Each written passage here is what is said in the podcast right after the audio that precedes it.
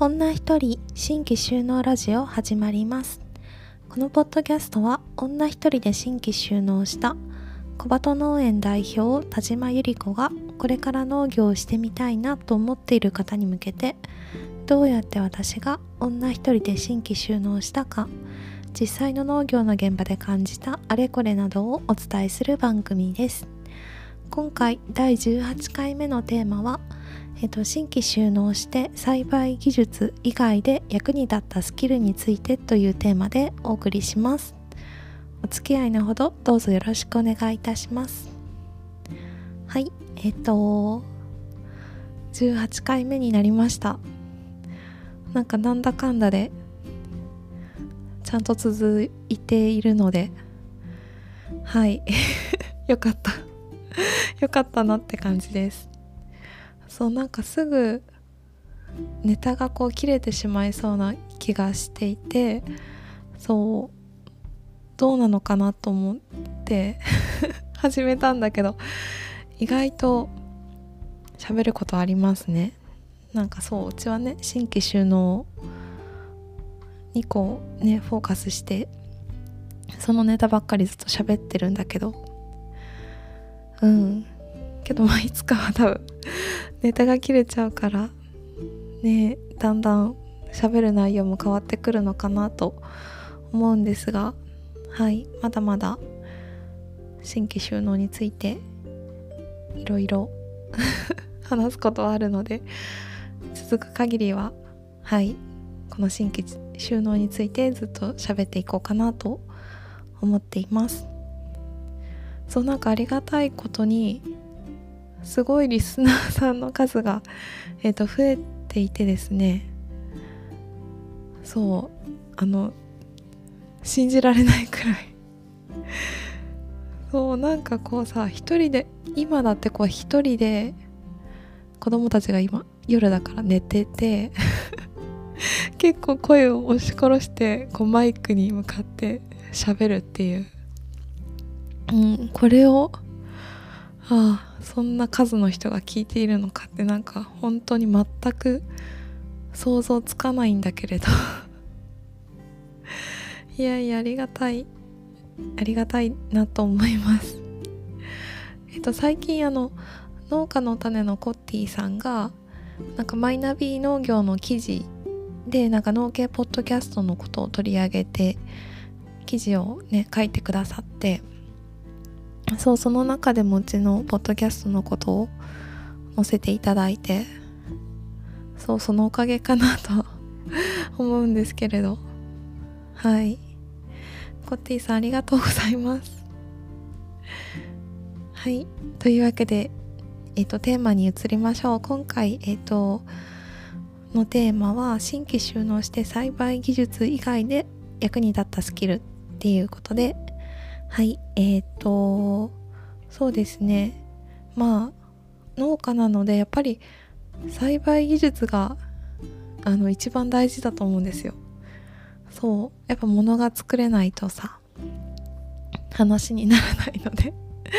そうけどその栽培技術私だったら野菜を作るっていう技術以外にも農家さんっていろんなスキルが求められてそう意外となんか役に立たないかなって思ったことも全然役に立ったりそう実際に収納してから思うことがたくさんあったのではいそのことを喋ります。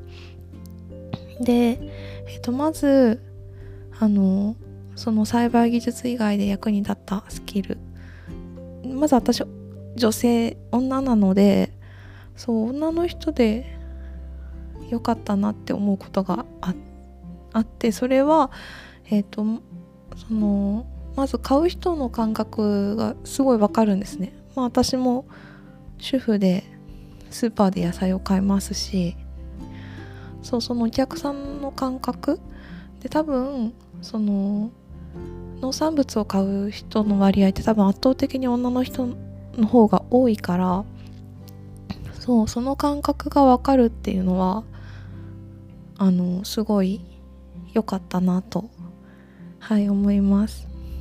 そういつもその値段をつける時とかに考えるのがまあ私がお客さんだったらこの値段でこの量でこの品質で買うかなっていうところで結構自分に置き換えてあの値段をつけたりそのパッケージとか量とかをあの調整したりするから、うん、その感覚はすごく大事だなと思うから。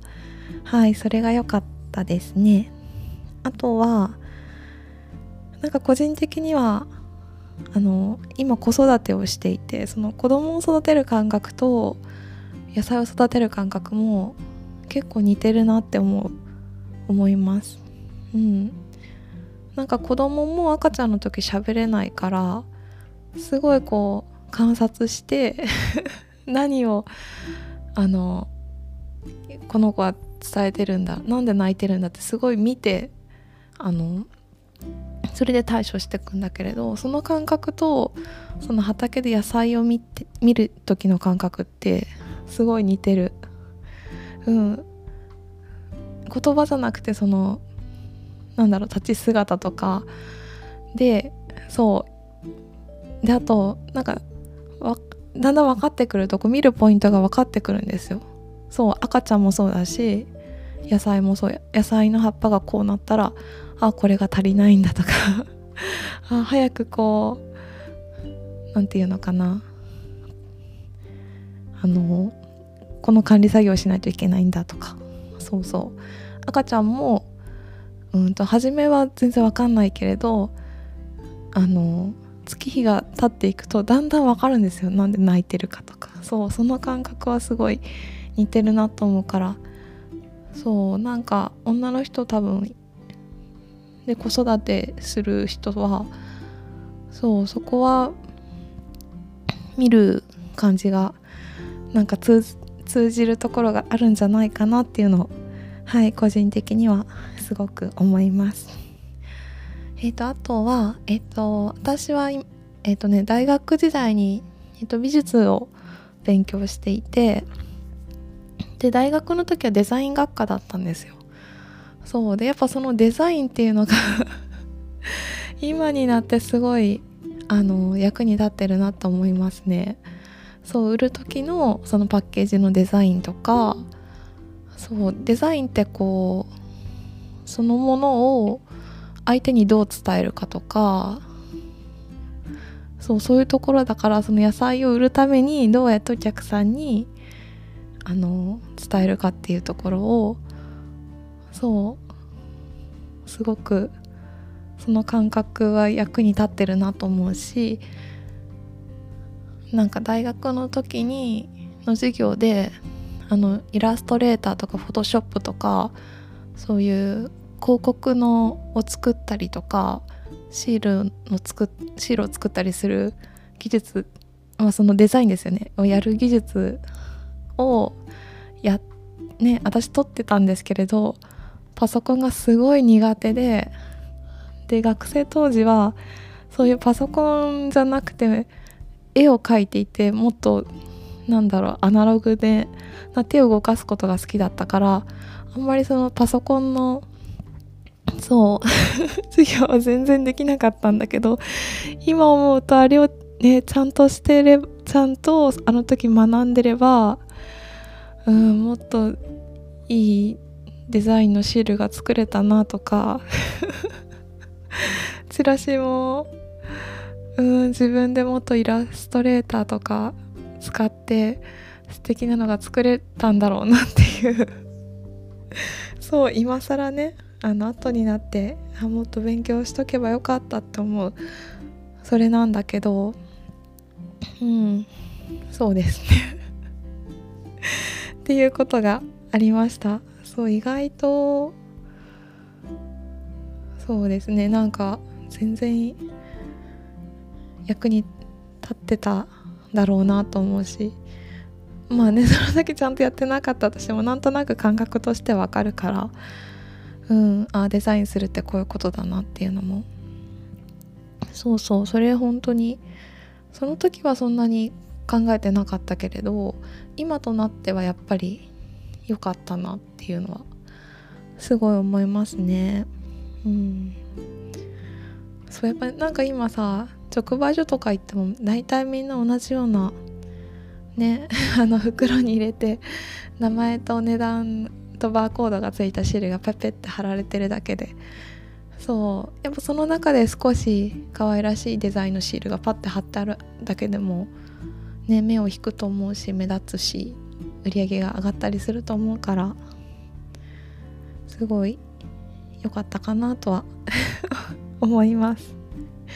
はい。私がその栽培技術以外で役に立ったのはこんなところなんですけれどなんか他にもいろいろ考えてみるとたくさんあって、うん、まずこれ私以外のあれね役に立ちそうなスキルなんですがまず一つ目は機械ですね。機械いじり好きな人はもうそれはめちゃめちゃいいと思います。そう。農家さんってその農業機械をけ、ね、今使うから例えばオイル交換一つにとっても自分でできるかできないかによって そう機械屋さんに頼むとさ、まあ、高いし時間もかかったりするから。そうだからそういう機械系が強い人はすごい役に立つと思います。私は全然できなかったので そう今本当に現場でもう失敗をしながら機械屋さんとにいろいろお世話になりながら教えてもらいながらっていう感じですね。うん。まあ自分でもできないことはいっぱいあるけどけどある程度のメンテナンスはねできるようになると思うから。はい。けど機械もともと触れる人はめっちゃ羨ましいですね。はい。あとはあのなんだろう建築とかものづくりが好きな人はすごいいいと思います。なんか農業の例えばハウスを建てるとかもそうそうそういうスキルもいるし多分できる人だったらちっちゃい小屋とか自分で作れるんですよね。そう普通に農家さん結構建ててるよね。そう。なんか農家さんいたなんかある程度の大きさの小屋これ建てたんだよって普通にみんな言うからさ。すごいマジかって普通に思うんですけど。うん。何でもできるようになったんだけどね。そうだからそういう建築とかもの作るの好きな人だったらすごい農家になった時そのスキルはめちゃめちゃ役に立つと思います。はい。あとはえっ、ー、とパソコン関係ですね。もう私がめちゃめちゃ苦手なところ。そうけど今ね今この時代で農業をやるんだったらやっぱりここのパソコンのスキルってもうマストって感じなのでそうパソコンできる人はめちゃめちゃ羨ましいです。そう。うんと例えばその農業の簿記をするにしてもパソコンのソフトとかまあエクセルでやったりとかもするしなんか行政関係の資料も大体パソコンでやってでなんかなんだろうな、まあ、ホームページとか作るにしても、うん、今パソコンで簡単に作れるからさ多分できる人はちゃちゃっと自分で作るんだよね。そう。私は自分でこうホームページを作ろうとしてるんだけどめちゃめちゃ苦労してる。すごい苦手なんだけれど。そうけどまあねチャレンジというか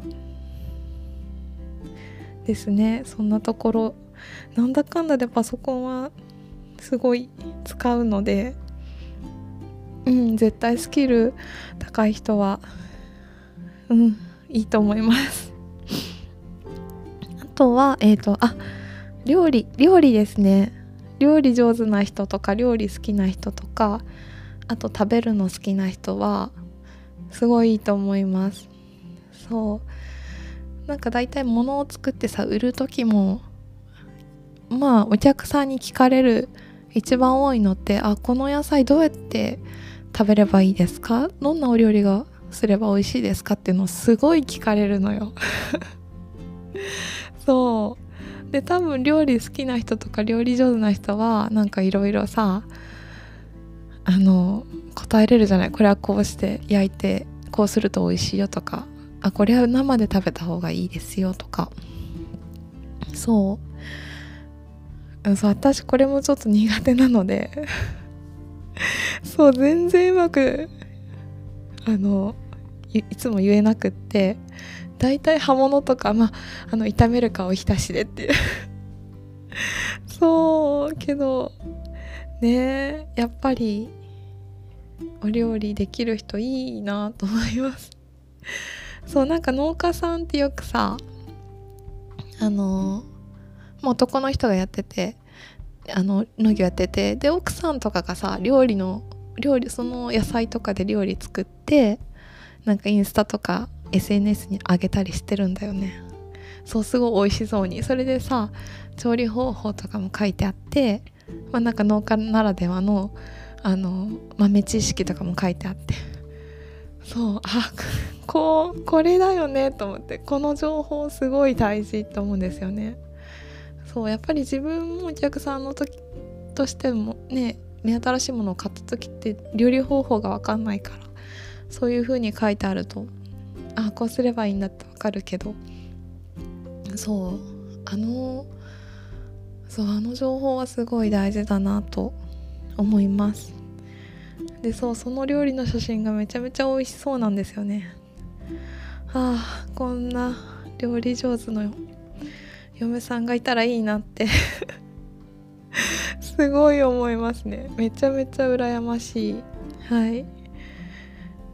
はい。で料理料理のスキルはもう確実に役に立ちます。あとなんかこうお家じゃなくて食べ歩きが好きとか美味しいものが好きでいろんなお店に行ってるとかそうそういう人もなんか例えば作った時の卸先とかにそういうお店がなる可能性があるのでそうそれもいいなと思います。いろんなお店のさ料理人と仲良しとかさいるじゃないそういう人。そう。でやっぱそういう人ってすごい多分料理の知識も豊富だからさ。そう。だからそういう人も絶対役に立つよなと思います。あとはあとね経営とか簿記とかのなんかスキルがある人は もうそのまんま。うん。まあ経営はあれかな。けど簿記のなんだろうスキルって意外とみんなさあの商業高校だったとかさ大学でなんだっけ経済学部？経営学部？わかんないけど。なんかやってたよっていう人結構いる感じがしてて。そうこれもなんか普通にめっちゃ羨ましいと思って私簿記も全然で分かんなくってそう。まずその簿記する簿記をさやる時のなんか言葉が言葉単語一個一個からもほんと分かんなかったから。そう。ちんぷんかんぷんだったけど多分そういうのをさらっとでも多分勉強してた人はそう。多分入り口が全然違うと思うし。ささっとなんかあのね簿記やってるイメージなのでいやー羨ましいスキルだなと思います。うん。あとなんかちょっと意識高めの人はその経営者のさあのセミナー行ったりさなんか自己啓発の本とか読んでたりとか。うん。そのけどその経営の感覚とかをは多分すごい大事になるからそうそういうのを好きでやってる人もすごくいいなと思ったりします。はい。あとはえっ、ー、とああれですね。発信力。今の時代。あのね。あのなんだっけ。発信しないのは存在しないのと同じとあの農家の種のつるちゃんが言っていましたがいや本当にその通りだと思ってますね。うんやっぱり農業もね一商売人なので自分のやってることを発信したりするのはすごい大事だなと思います。そう私も一応ね SNS をやったりしますが、うん、半分仕事半分まあ自分の楽しみくらいな感じでやってますね。うん。なんかこれも多分さ合う合わないがあってすごい得意な人とうん SNS ちょっとっていう人といると思うのでそう、まあ、そのスキル好きな発信好きっていう人はあの頑張ってそうどんどんやっていくとねなんか本当にお客さんっていうところに直結する気がするのでうんすごいいいと思います。かな？あで一番最後にあの多分一番大事だと思うのが あのコミュニケーション能力能力ですね。そうこのスキルはめちゃめちゃ大事だと思う。そうまして新規就農者だったらうん本当にここここはすごい大事。そこの地域に受け入れてもらうとかねいろんな人と喋るとか。そう。ななるべくねあの波風立てずに うまくやるとか。そうそう。ここはなんかねすごい大事だなと思います。はい。こんな感じで大丈夫でしょうか？いくつかなんか農業の栽培技術以外に役に立ちそうなスキルという感じで あげましたがはいあなたのなんだろう武器になるようなものはありますでしょうか？うん。けど本当になんか農業ってよく言われるのが百姓って言われるように100の性があるいろんななんだろうスキルが求められるみたいなところなのでそう役に立たないかなと思っても意外と農業の世界に入ってみるとああこれが役に立つんだっていうことが多分いっぱいいっぱいあるのでそうその中でなんか自分が好きなこととか自分が得意だと思っていることを、まあ、自分の農業の経営とか農業のスタイルに、えーと、つなげていくのがいいんじゃないかなと思います。ということではいえっ、ー、と以上がまとめになります。はいえーとこのラジオではお便りの方を募集しています。番組に関するご感想やご意見を送ってください。メールアドレスはコバトラジオ at yahoo.co.jp です。ツイッターはハッシュタグ女一人新規収納でつぶやいてください。